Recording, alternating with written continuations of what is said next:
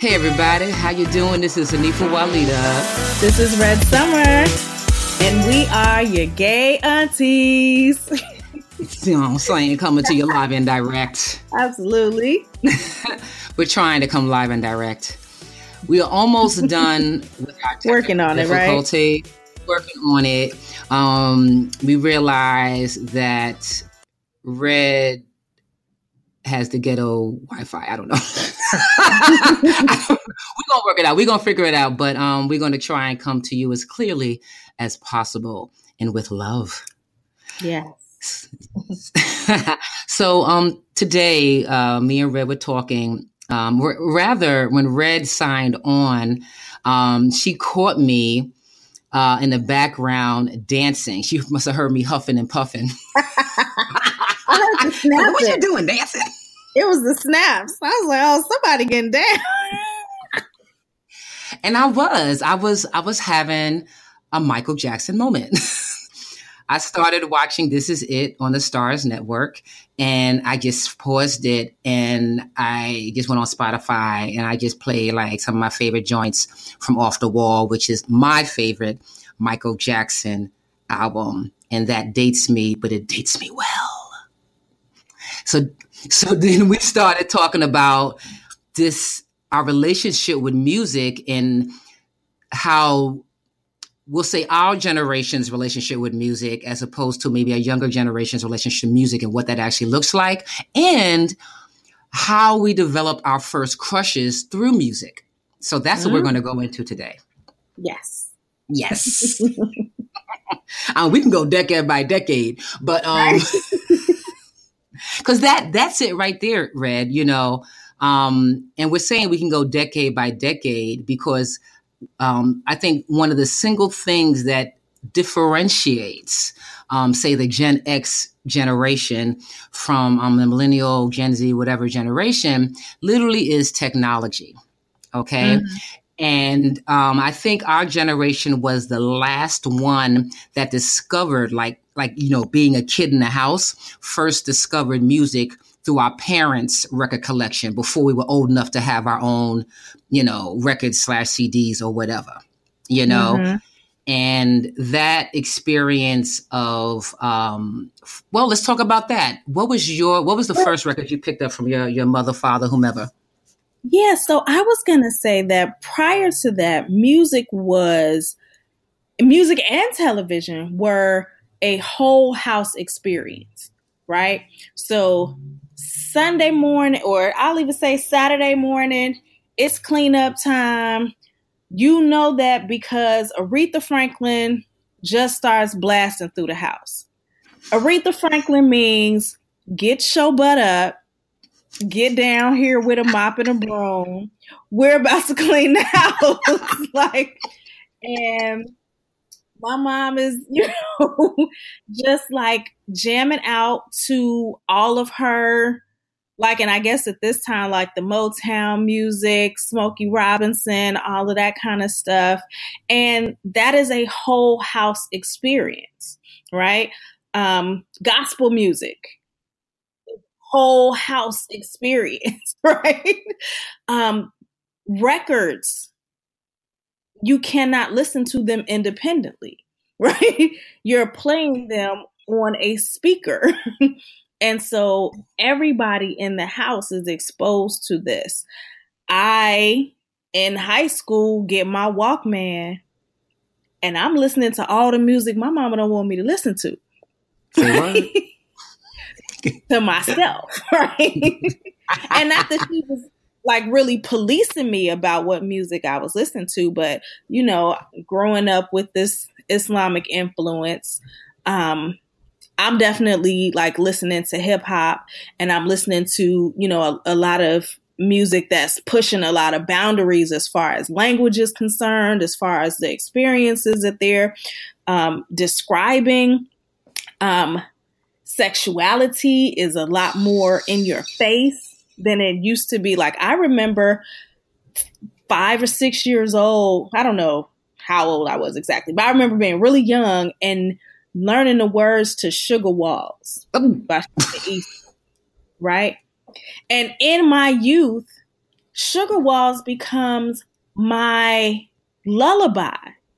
Mm. Whenever I'm at my grandmother's house, because I used to have nightmares at her house, I would play Sugar Walls before I went to sleep. And in my mind, this is like a candy house, right? because I'm a child. and so come on inside my Sugar Walls. And in my mind, it's like, you know, a cartoon. When I become an adult, and understand what it means to come inside somebody's sugar walls. I am absolutely like disgusted with my parents. Y'all did not care about me at all. How did you let me listen to this music? But they understood that sexuality was coded, that children who do not have context do not have access to mm. what's being discussed. And so yeah, I'm listening to a lot of this stuff that I didn't realize what they were talking about until way later. Teddy P and Marvin Gaye and all of these guys. yeah. So those become like how I understand music at that time and, and communal music listening. Say word. Um, well, my house was just me and my mama and mm-hmm. but it was very similar. Saturday mornings, WBGO. You know, we was in New York, but WBGO was actually in Jersey, but you can hear it in New York, and mm-hmm. that's when they did like. um Oh God, what was his name? Hal Jackson. Yeah, Hal Jackson's like it was like basically like oldies but goodies, you know, type of thing. And and at that time, oldies and goodies wasn't '80s hip hop. it was. it was it was 50s 60s music right mm-hmm. and you know i couldn't touch that radio um and that was a time when we did house chores. And mm-hmm. but what, what I remember vividly is my mother introduced the music to me by I just watched her sheer joy of dancing mm-hmm. around the house, you know, to this music. I saw her become a little girl again. So like the 50s was when she was like a child and the yeah. 60s is like when she was a teenager, maybe young adult, right? And mm-hmm. I would see even her body transform from different, you know, ages when she would hear certain songs. And I think she was probably the most charismatic with her childhood music, like the doo wop. And to this day, I can fuck with some doo wop music.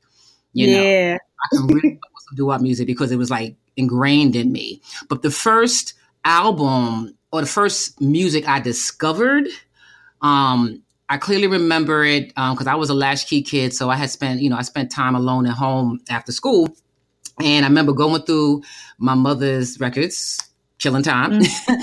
and I, it was Teddy Pendergrass's first album. It was that white album where he had white on. It was a white album. He had white on with a black shirt, mm. and when I put the record on. I was introduced to a voice, and not just a voice, but an approach to singing a song that was in your face. Like I, I had never, you know, he wasn't a crooner. He well, in ways he was. No, he wasn't a crooner. he was a sex symbol at the time, but he had this really deep but smooth but rough voice. And his lyrics like i mean his the lyrics were like i don't love you anymore. Oh well such a shame such a shame. You know or my joint was um, um you can't hide from yourself. Everywhere you go there you are. Like who writes like you know what i mean? That's how they was writing back then. It said it's you know in your face right? So you know me being a little mini artist, maybe I didn't realize it at the time. I to this day I can claim that Teddy Pendergrass was my default. He is in part one of the musical ancestors that I imagine when I'm on stage, and he's like the bar, you know, of how yeah. you control an audience in a song and with your voice, you know, and but he wasn't my first crush though. he was my music crush. yes. now, if, if, we if we fast forward a little bit where we had a little autonomy, and that's the that's the bit because it's like this to this to stick to our original point that okay, so the first music we learned we learned through our parents or our older siblings or whatever, right?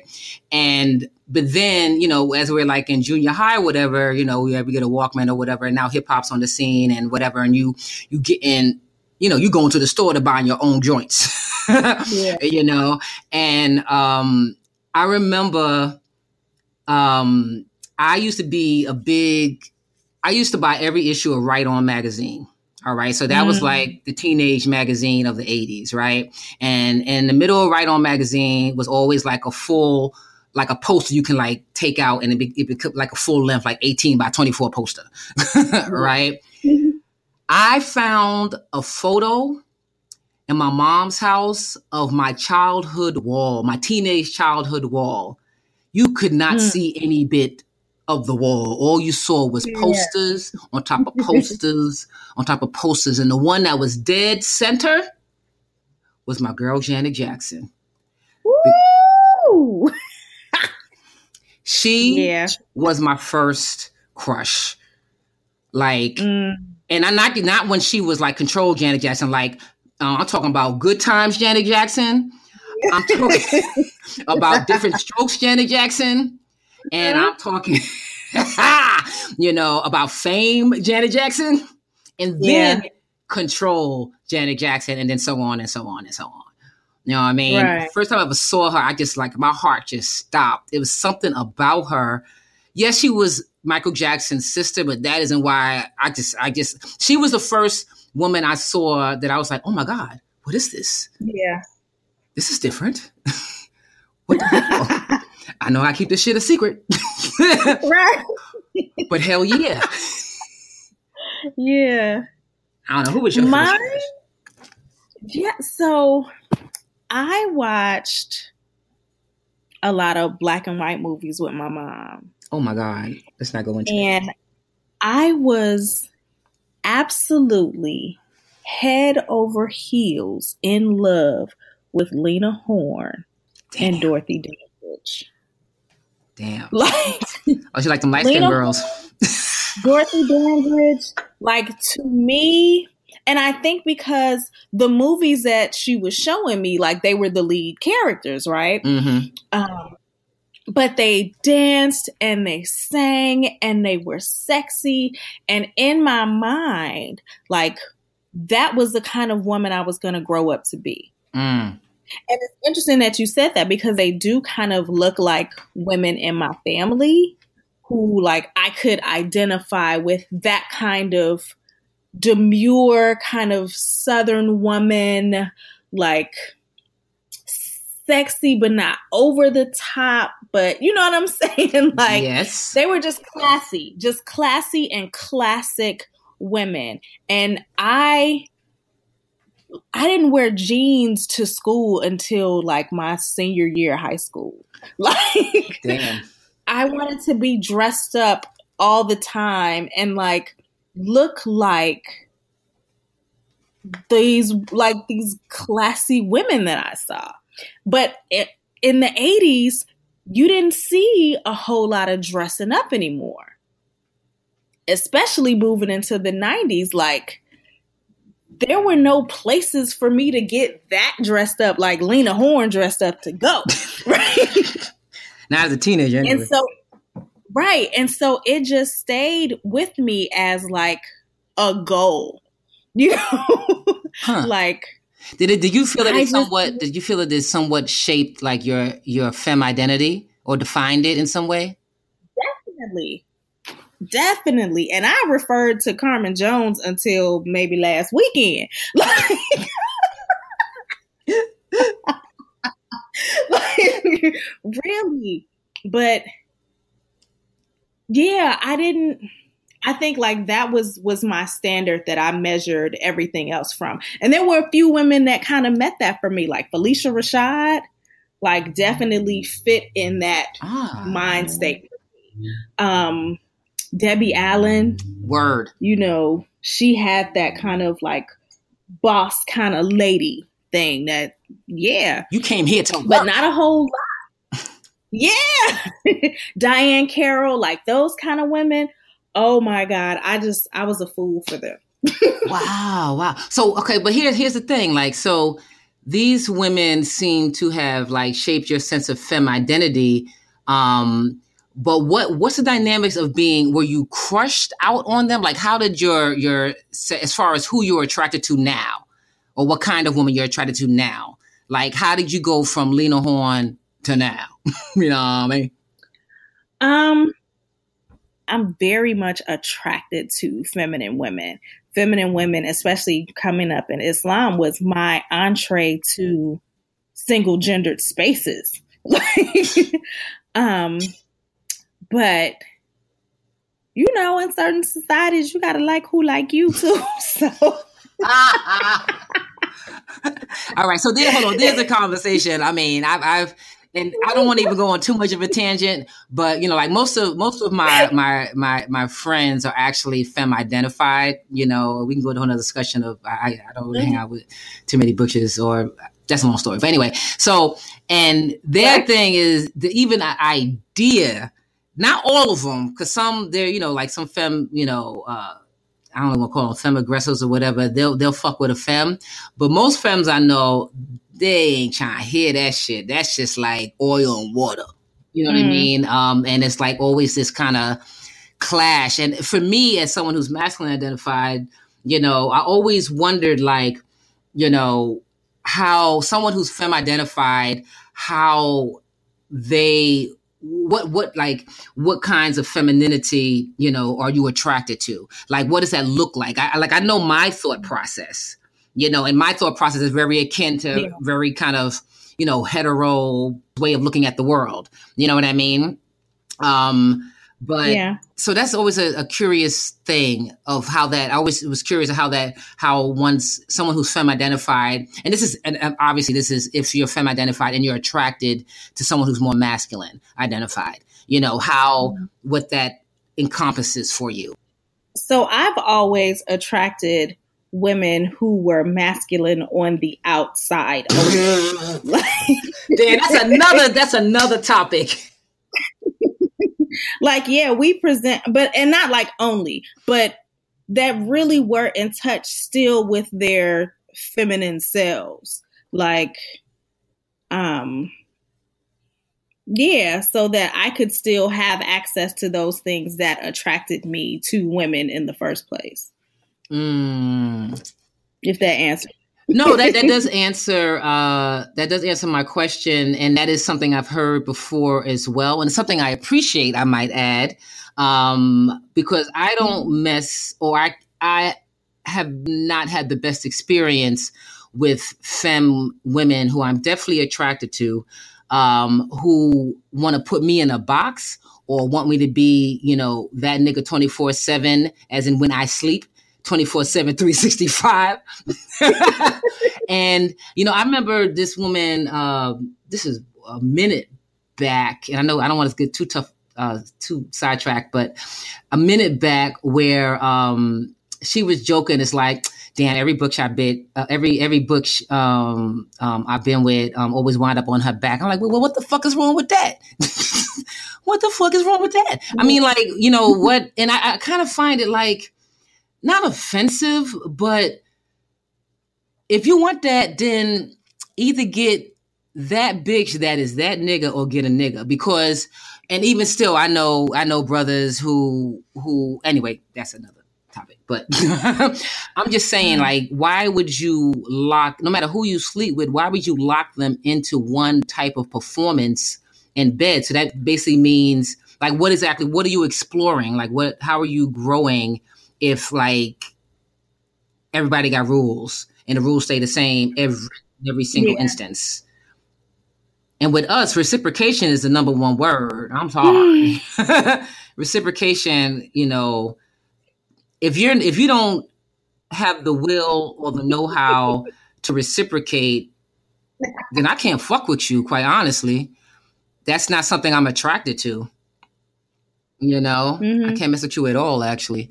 Anyway, back to music. Um, and Janet Jackson. But listen, after Janet Jackson actually yeah. came Whitney Houston. and how I mm. developed my sense of who I'm, a, or even my sense of womanhood is okay. So I'm a latchkey kid. I spent a lot of time alone, right? And um, I was, I also was raised as an only child, right? Even though I had an older brother, but he was he was raised separately. But anyway, so I was raised as an only child, latchkey kid, right? So I spent a lot of time alone, and um, I would go into these fantasy worlds. I had two kinds of fantasy worlds. One when I was performing, so it was just music, and I would always imagine me performing on in whatever kind of audience. The audience changed over time. You know, obviously I was walking into my shoes to what I would be. but um but then I also had these fantasies of like, you know, Janet Jackson and, and Whitney Houston and the pillow. you know, you got the pillow, right? And and I remember, you know, I don't want, you know, be too revealing, you know, this, you know, y'all ain't my therapist and shit, but you know, I remember um imagining being like like say like Janet Jackson's bodyguard or something, or like then having some sort of oh my god, wait a minute, I just remember something. Oh my god. Hmm. All right. Before Janet Jackson, Jesus, forgive me.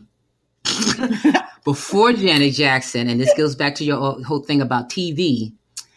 Actually, my mm-hmm. very first crushes was Charlie motherfucking Angels. Yeah, child. Mm. Yeah, child.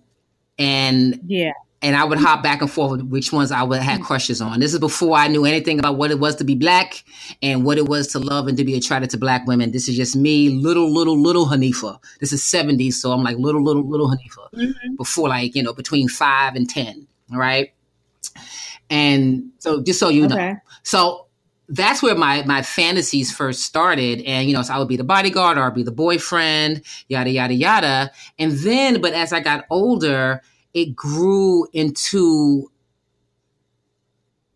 me kind of moving into not being some male figure but more so me extracting that strength and really becoming the woman I wanted to be. Like I had to actually step into the body of a woman. Like I didn't understand. I always understood certain attributes to be that of a man. And that's how you relate to, if you're attracted to a woman, that's how you relate to them because you, you, you, should be the man, right? But then as I got older, mm. it just started to change where I was owning it in my body as a woman. I was having a different relationship with my masculinity you know, still in the closet, way in the closet, in the back with the towels and shit. but my mind was still trying to figure, mm-hmm. you know, things out. And fast forward to today, that's how I, I come to understand my masculinity. But I'm very clear that I am a woman. Um, or when I say that I am a woman, I I'm in touch with my body, my uh, my sense of receiving um, love and, and and energy um, in bed like that doesn't I don't I don't bring I don't particularly bring masculinity into the bed until it's my turn if you if you feel me. Um, you know and then I, I, I, here's the thing and I, I'm I'm I'm I'm gonna keep I'm gonna kind of cut this off is that what I learned to do is I realized that I've always been a balance of both. I've, you know, outwardly in the public, I'm definitely more masculine presenting. Most time, most people think I'm a man before they get to know me, right? And I'm fine with that. I, that, it's almost like I, my default is, you know, in the world, I am masculine presenting. I can't be fem. Like maybe my hands are a little feminine when I talk to you, but my whole presence is that. I'm not putting it on. I'm not forcing it on. It's just the default. But people who know me and people who know me intimately know that I can I can just you know fem out, you know, um, but it's still within my mm-hmm. interpretation of, of, of a femininity. You know what I mean? Mm-hmm. But um bump. okay. Can I say one of my favorite oh, things about do. when you fem out? I love your pedicure. See, okay. I'm just saying. Sometimes a bitch got to paint her toes. And but you don't see my toes unless you see my yes. toes, unless you in my house and my feet, my shoes are off, or you see my toes. Mm. But you ain't gonna see my toes if you're out in the world. And I will, and I will say this: I yeah. probably would not paint my toes like on a summer day. I, I'm not I'm not into showing people that I like. That's really just for me. You know what I mean? Like it's it's something that it's like an action. It's almost like the same action a woman takes when she, you know, puts on mm. makeup, or even how you know uh, a masculine woman takes in putting on a tie, getting yourself together. Like I like the action of that, but I don't necessarily need to show it off. I don't. I don't need to express it to the world to have that help define me. It's me defining me in my own personal space with people that I know and love. You know what I mean? But it, I don't feel as comfortable. I don't it doesn't feel as natural to like say, let me put on some sandals and paint my toes. Mm-hmm. Like that's not how I want to I don't feel comfortable presenting myself that way publicly, to be honest. It doesn't feel comfortable. It doesn't feel right, you know? Yeah. To me, it was so, yeah, it was so radical. It was radical expressing of like masculine um, mm. identity, right? It was like a way to claim your space in your own way, like on your own terms and I just rock with it. Like, yes. Yeah, I rock with it too. And um connecting back to like music though, which is our, our, our thing. Though I, it made me think about Prince, right? um and and just that time period. I don't think it was like Prince specifically. Mm. Like Prince definitely yes, but um even just like the androgyny of the 80s gave a lot of people like some freedom mm-hmm. that we don't have now without um without retribution like without like attack without um all of these questions and conversations like i do see some um some artists some contemporary artists who are just not about the binary, right? they are definitely playing with um, androgyny, male and female. Like they're playing with roles, they're playing with their look, um, uh, and and so there's so much more pushback now than there was when Prince put on some tight bell bottom pants, some high heels, and just cut the ass out, right? and nobody blinked. Like, I know this was not social media time, but like all of my hard and fast, real strong, super masculine homeboys, just all the hetero there is. Love them some Prince unapologetically, right? they didn't have to choose. They didn't they weren't made to feel like something was wrong with that. Um and I'm just wondering or just kind of reflecting on how music gives you those free spaces. How art, you know, also like just allows you those opportunities to not have to be inside the line every day. okay. Inside the line. And the line is really like, not to get too geeky, it's more like a sine line. If you know anything about waveforms, it goes up and it goes down. So, you know, it's really funny that, you know, in the 70s, in hip hop in the 70s, like the early, early, early hip hop, um, mm-hmm. homies had the tight ass pants on with with the boots and this makes me think about a time when I first started traveling outside the country. One of the first places I went to was Switzerland. Mm-hmm. And not Switzerland, what the fuck I'm talking about? Um, Sweden. And I connected with uh, some hip, some some heads up there, and I had these boots on, right? Not Tim's. I had like, you know, and this is like early '90s, but you know, I ain't give and, you know, I had like straight, not mm. cowboy boots, but they were more fashionable than that, but they were boots, right? And, you know, he was like, mm, you know, that's, you know, that's not really hip hop. And I was like, nigga, who the fuck you think you talking to? sweetie? what you know about hip hop?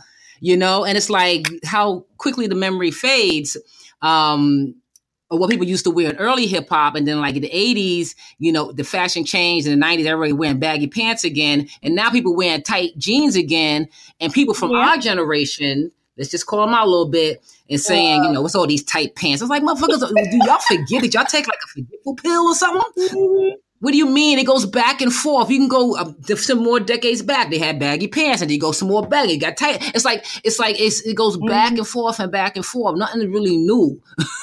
you know what I mean? So to say what a man should wear, what a woman should wear, or what someone who's masculine should wear, and what someone who's feminine should wear, or all that gray area in between and around, it's like can we just drop it? And you put and to see what happens when you just put on when you go into the clothes store you're like you know what? I'm just feeling that. And feel free enough to go outside and wear that. And nobody got nothing to say to you but yo that look dope dude. Like i mean or you know you working that. But yeah so it's like you know fashion is like whatever. So every time i hear someone complain about what somebody's wearing you know mm-hmm. it's like oh just shut up. Like really really really no no generation owns nothing of what is the pinnacle of what you know a music or the fashion of a music should be you know because at the end of the day hip-hop fashion is just a capitalistic c- construct. There was no such thing as hip-hop fashion. It's just what whatever yeah. the teenagers were wearing at the time was the hip-hop fashion. Period. Period it's only once people tried to capitalize it and push it in yeah. stores, and then oh, we had to say, oh, this is really hip hop fashion. And then we got locked into that. It's like, nah, whatever the the the 15, 16, whatever the high schoolers are wearing at the time, that is the hip hop fashion for the time. Hmm. Period. Yeah. And I even think about like my like my high school experience we had a duality that existed. Everybody didn't have to be one thing because you had, um, you know, we Word. had gangster rap and NWA was, you know, coming out and, and all of this kind of stuff. But you also had like Kwame, like who had a gold streak in his high top, you know what I'm saying? his Gumby and his polka dot hammer pants. Like well, well, okay. Here's a, this go just to get back to music. That's one thing that I did appreciate about mm-hmm. coming up in the era that I did come up in is that everybody was experimenting. Nobody yeah. really locked down what is what. In the 80s, definitely. The 90s, it started getting a little like everybody got to be this or that. But in the 80s, everybody was experimenting, not just with flows and rhyme styles and mm. lyrics, but ways of dress. You know, I mean, Run DMC had their thing, Big Daddy Kane had his thing. You know, like you can't find no yeah. smooth opera. You can't find a nigga in a suit no more. Mm-hmm. You remember Nice and Smooth? You know what I mean? Yeah. Like, or even Heavy D and the boys, or all of them. You know what I mean? Like, you could just, it's, it's almost, it's almost like you rocked whatever ref- best reflected your music yeah, yeah, yeah. basically you know what i mean and that was that there was no code ethic of what you should put on no one nobody was no cookie cut no cookie cutter mm-hmm. kind of you know mc so you could have people like kwame and like in the early 90s or, or the or the um or native tongues you know, and have the the quote unquote hippy dippy black kids. You know what I mean? Mm-hmm. You could be the different kid, and nobody really cared. You know, as long as you was dope, mm-hmm. nobody cared. you know? And but then, you know, everybody got like everybody, you know, every everybody had to become a damn gangster. The release of the music Fuck. was commercialized, so they only releasing certain kind of music. So if you're not making that, then you're not getting your stuff out. mm-hmm. Basically basically. But also there was, you know, the, you know, um, I remember, okay, so obviously, okay, I'm old enough to remember when hip hop was just in New York. All right. Like literally that was it, you know. The the whole market was Brooklyn, Queens, Bronx, and Manhattan. That was it. that was the and Philly, no Philly and Philly. Philly was rolling. Philly was rolling. You know, that was that was the hip hop market. Maybe the tri-state Jersey too. So the tri-state area was uh, not Connecticut though, but the tri-state area was what was the hip hop market. So we didn't know we didn't know there, no one else existed. Like we was in our mm-hmm. own little incubator, you know, and it was all about us. And it wasn't even like an ego thing. Like it had become an ego thing to other people started making hip hop outside of New York. And we were then we were like, we're no, no, no, no, no. If, it ain't us, it ain't nobody. But outside of that, nobody was saying nothing. We just was we just didn't know nothing else. It just was us. you know what I mean? It was just us. And I forgot my goddamn point. I was trying to make a point. I really was. So help me. I was trying to make a point. I had a point, y'all. I had a point, but I left the window open and it just leapt out. when music, when hip hop was just New York. Yeah. Okay, okay. I remember. I remember. a loaf of bread, a container of milk, and a stick of butter.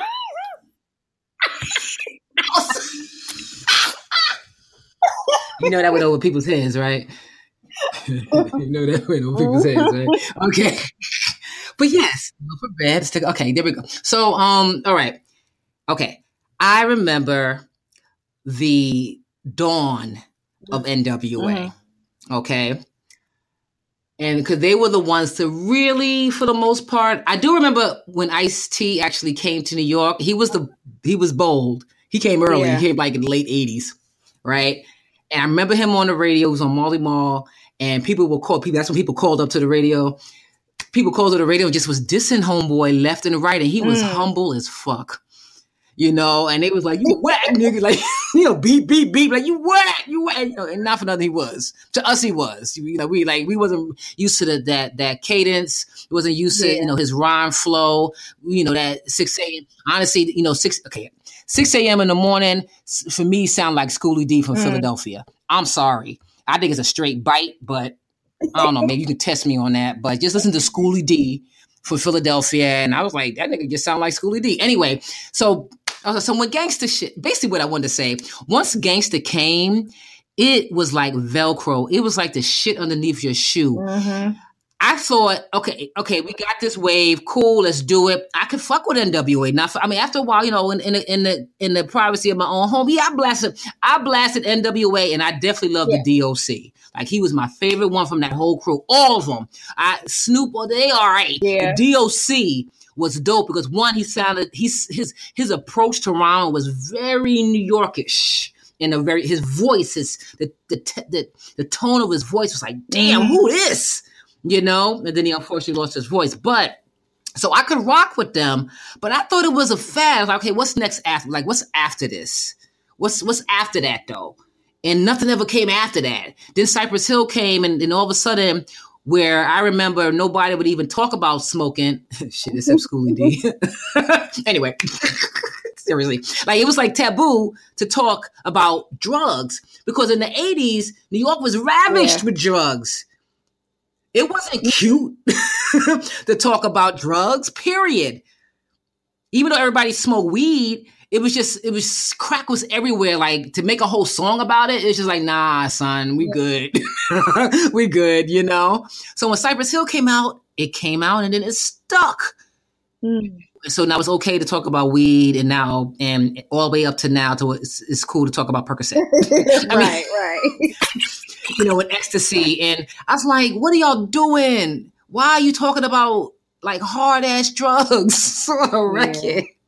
It just was a it just was a my whole point is that it just was a slippery slope. And i don't want to sound old as fuck saying all this because i can appreciate i can appreciate music i love the migos. People may not like me for saying that but i like the migos. I hear it because i've been around enough to know oh, i hear what they're doing. Okay that's dope that's dope. So it's not like i don't like music today. I'm just saying i can see what happened from point A to point mm. B and everything in between. And we got a hold of this gangsterism, and then New York did the same thing. And all of a sudden, I blink, and there's Bloods and Crips in right. New York. How'd that happen? Sorry, my phone just went. I'm like, how'd that happen? Anyway, my point was all over the place. You can jump in any time. You why you why you why you texting me laughing at my ass? I'm turn the sound down. well, no, I think like coming back to our original point of where we started, um, I think everybody benefits from expanding their musical ears. Like everybody benefits from listening to the music of their parents and their grandparents, from listening to the music of their children and grandchildren. Like everybody benefits from um, from listening to music of other cultures, you know, other countries. Uh, mm. I like traveling. I got to see like not only like the the local music, but to see what music from America that other countries rock with, right? that we was not even checking for. Right? So I'm getting put to American yep. artists while I'm overseas, you know, or songs by you know by mainstream artists that just did not blow up here that are huge other places. And I think like connecting to those those good moments, those good memories, making good moments and good memories via music, um, connecting to our humanity.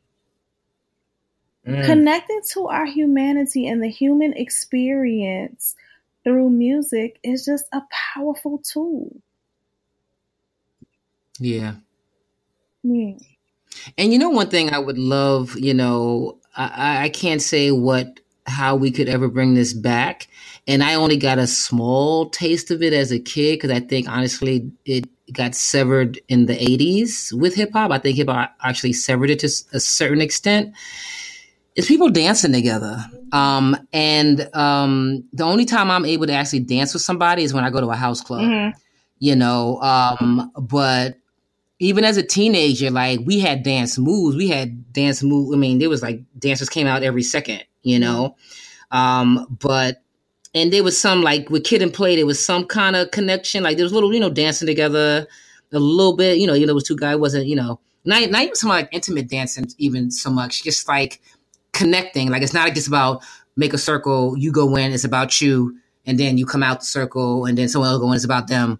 You know what I mean? Mm-hmm. Like, um, or just you know everybody their own little their own little mini cipher or whatever. But it's not a there's no like one on there's not you connecting with somebody on the dance floor not in hip-hop anyway you know or if like actually my my nephew um, when he was turning 16 um, he had a throwback 16 party so they were going to dress like the 80s right? Yeah. all right. My nephew's like in his young 20s now. I'll just give you some you know. And um, i remember going you know to kind of you know to help chaperone it, and um, the kids were dancing, but all it was was the boys were leaned up against the wall, and the girls' ass first was just rubbing up against them, and I'm like, okay. Like okay, I, I, I get that. Like whatever, we all grinded, however that looked in every generation. Everybody grinded. All right, I got that. But that's all they did. Mm-hmm.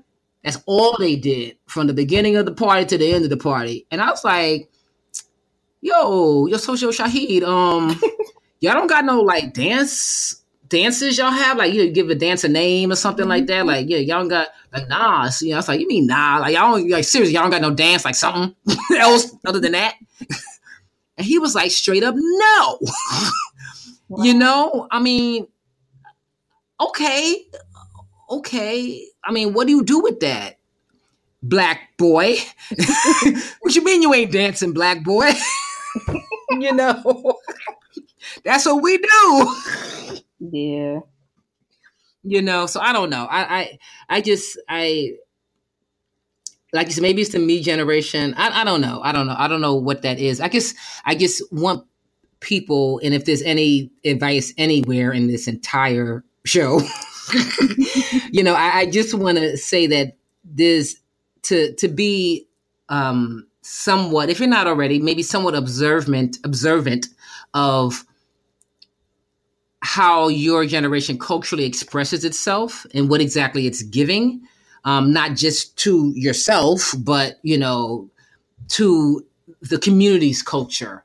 You know what I mean? Mm-hmm. Um, and not to say you're not giving anything. I don't want to. I'm not trying to play myself here, but it's like what I'm trying to understand what's going to happen next. Like, because each generation has creates a foundation for the next generation to build some new shit. Period. Yeah. You know what I mean? Um, but as I'm seeing decade by decade, it's it's thinning out a little bit. Even though some people are experimenting and it, and it, you know there is some good music out there, um, but it feels very I don't know like disconnected and disenfranchised. Like it's just kind of you have to find the motherfuckers. Like you know there's no reason, in other words, there's no reason why the pop music out here should not be better. I don't think that pop music by default is whack. It's just not good. It's just not good. it's just not good. You know? No, okay. So I will say that music has like it's flipped, right? So you used to be able to have easy access to the artists who were giving their all and like writing their asses off and putting like hours and hours of rehearsal time into their music and just making it for just amazing, right? That was on the on the radio, that was easy access. And then you had to find the gutter stuff. Like you had to go and get the the tape that somebody was making copies of and passing around to get the gutter stuff. And now mm. it's flipped. Mm. So now the the trash is what and uh, you know trash as the general sense you know. Like the the the commercial like stuff is the no brainer music. And you have to talk to people and go to these shows and really like somebody still making CDs or they're gonna give you their link to their SoundCloud, like in order to get good music. Yeah. And I, you know what? I can fuck with some gutter stuff, you know. Yeah. You know, fuck them up and get them money. You know, I mean, I, you know, but but there's a time and a place. Like in other words, I don't. It's like when if I'm just going to listen to a particular playlist, you know, say on Spotify or whatever, like if I'm going to go into some trap shit or I'm going to go into, you know, the Migos playlist, you know, or their radio station or whatever, um, after a while, I'm just, my brain just gets numb because do you got to be that explicit? Like, okay, you are literally talking about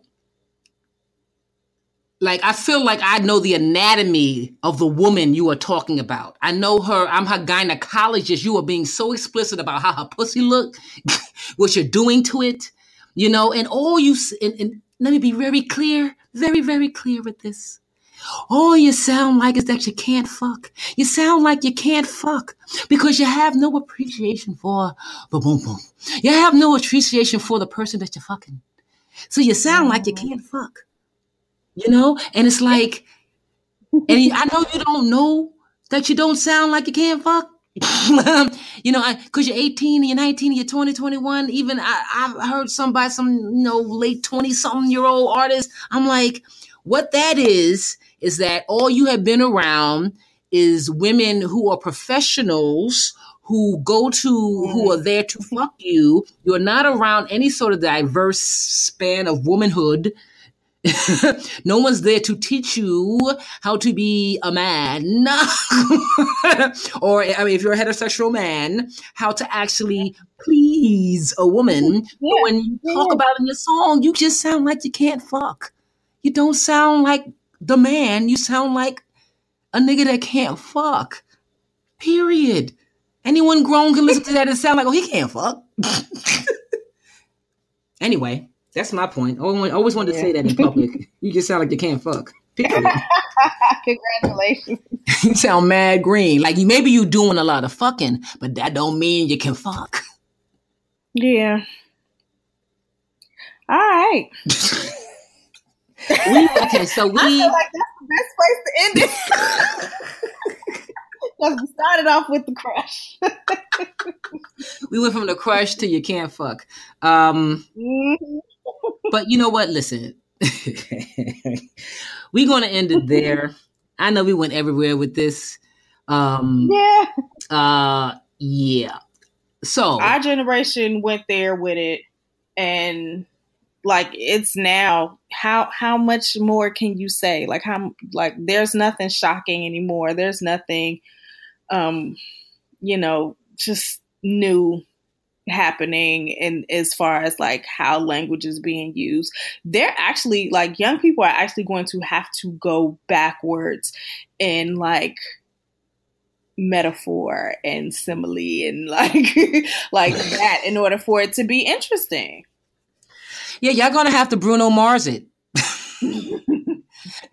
just take whole songs. Yeah. Just take whole songs from like the early 80s and make it new yeah. again. yeah. Because he's straight up the gap, you know. Yeah.